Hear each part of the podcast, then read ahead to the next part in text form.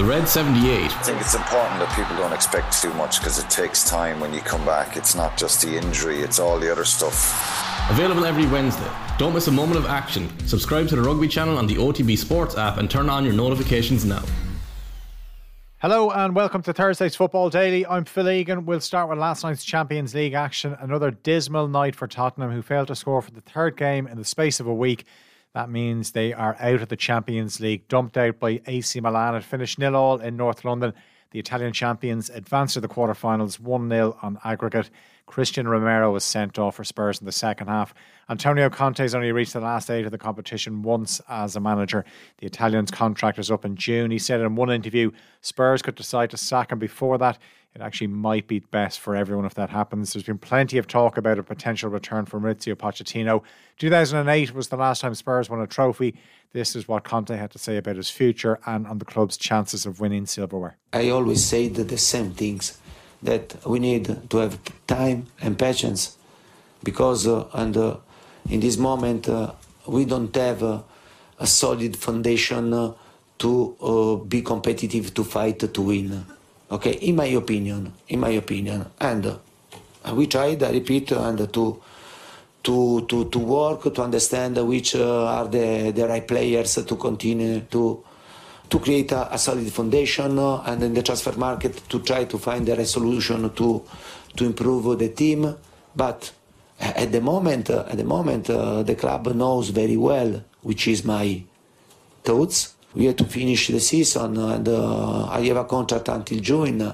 I'm happy to work in Tottenham, but you know, at the end, we'll make a decision. Richarlison also did a post-match interview, and he didn't hold back. He did that with TNT Sports from Brazil. He hit out at Conte over his lack of game time this season. He was brought on for the last 20 minutes of the game. Richarlison said Conte's selection choices aren't possible to understand. He can't understand why, after starting in the recent wins against Chelsea and West Ham, he was on the bench against Wolves at the weekend and only played 5 minutes in that game. The 25-year-old has been injured, but he's only started 12 out of 25 games in all competitions this season since he arrived from Everton. Also, a night to forget for PSG. The French champions lost 2-0 away to Bayern Munich, who won 3-0 on aggregate to take their place in the quarterfinals. Lionel Messi never failed to reach the quarterfinals in consecutive seasons with Barcelona, but he's just achieved that with PSG. Eric Maxim Choupo-Moting scored the first for Bayern after the hour mark. Substitute Serge Gnabry sealed the win late on. So what next for PSG? They've gone out in the last 16 in 5 of the last 7 seasons. What does it mean for manager Christophe Galtier? We know what it usually means for their managers. The club has the two most expensive players of all time, Neymar, who's injured until the end of the season, and Kylian Mbappé. They also have the player that some describe as the greatest to ever play the game, Lionel Messi. They didn't even score over 180 minutes. PSG have spent over €1 billion since the Qatari takeover in 2012.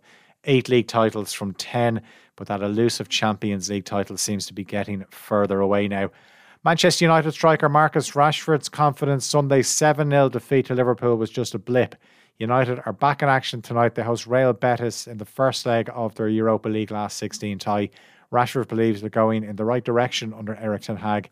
He also said accusations of players giving up in the second half at Anfield are wide of the mark. We didn't give up. That's nonsense. We was unorganised, yeah. Communication was bad, yeah. That's why we conceded the goals. But it comes down to the fact that, you know, I believe that everyone was trying to get back into the game that much. We come away from the team's principles in and out of possession.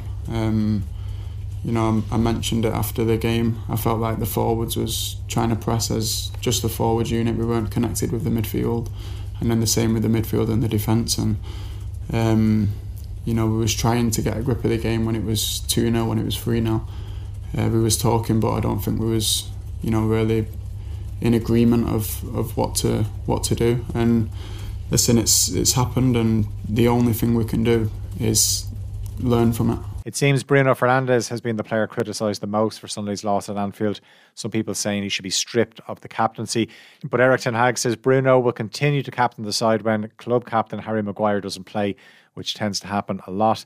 The United boss says Fernandes has been a key part of United's recent success. He's playing a brilliant season, and he's a really important role why we are in the position where we are, because he's giving energy to the team. He's not only running a lot and in the highest intensity, but also in the right way, in the right direction. And he's pointing and coaching plays. He's an inspirator for the whole team. And but no one is perfect. Everyone has his mistakes and everyone has to learn. I have to learn, and he will learn as well because he's intelligent.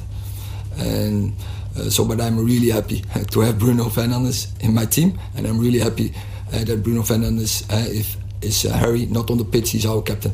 Kick-off at Old Trafford tonight is 8 o'clock. Before that, at 5:45, Premier League leaders Arsenal are away to Sporting Lisbon.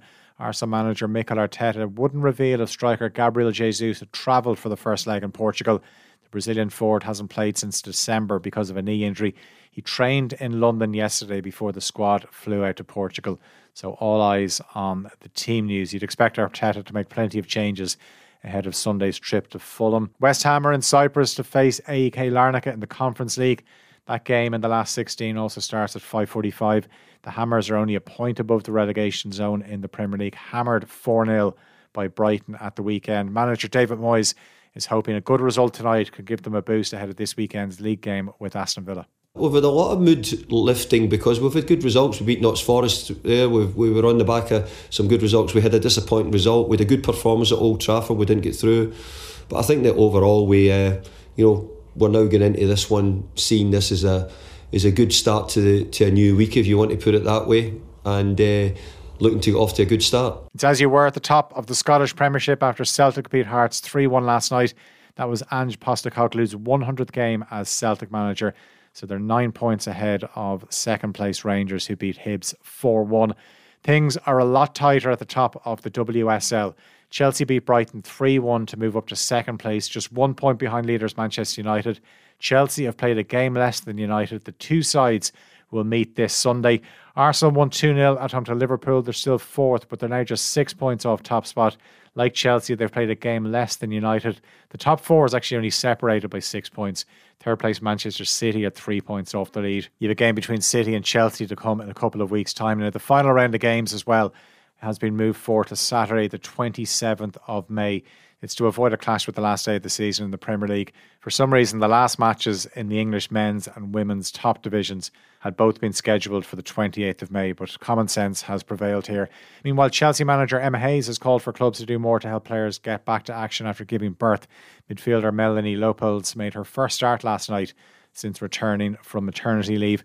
Hayes appointed a pelvic floor coach to work with Lopols in the build-up to her return, and Hayes says it's something that needs more attention. If a player tears her ACL, you do everything possible to get them back on the pitch 9 to 12 months. We should be exactly the same with a woman who gets pregnant and has a baby, but we don't. And I think we have to ask ourselves more seriously why that is. Holding another Winter World Cup's unacceptable without major changes to how the tournament is arranged.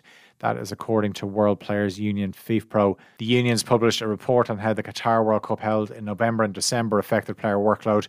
Post-tournament recovery time was cut from 37 days to 8 days to reduce disruption to Europe's club calendar. For example, Raphael Varane started a league game for Manchester United just 8 days after losing the final with France. Manchester City defender Kyle Walker has been investigated by Cheshire Police over allegations he indecently exposed himself in a bar over the weekend. The alleged incident is said to have happened on Sunday, the day after City's 2-0 Premier League win over Newcastle. City had given their players 2 days off after the game. They have declined to comment. And it may not come as a surprise, but Scott Parker's been sacked as Club Brugge manager after just 12 games in charge. The Belgian club crashed out of the Champions League on Tuesday night. They were hammered 5-1 away to Benfica. It finished 7-1 over the two legs. Parker won just 2 games from 12. That's it for today's Football Daily. As always, you can subscribe to the OTB Football podcast feed to hear the best football analysis, interviews and stories from off the ball.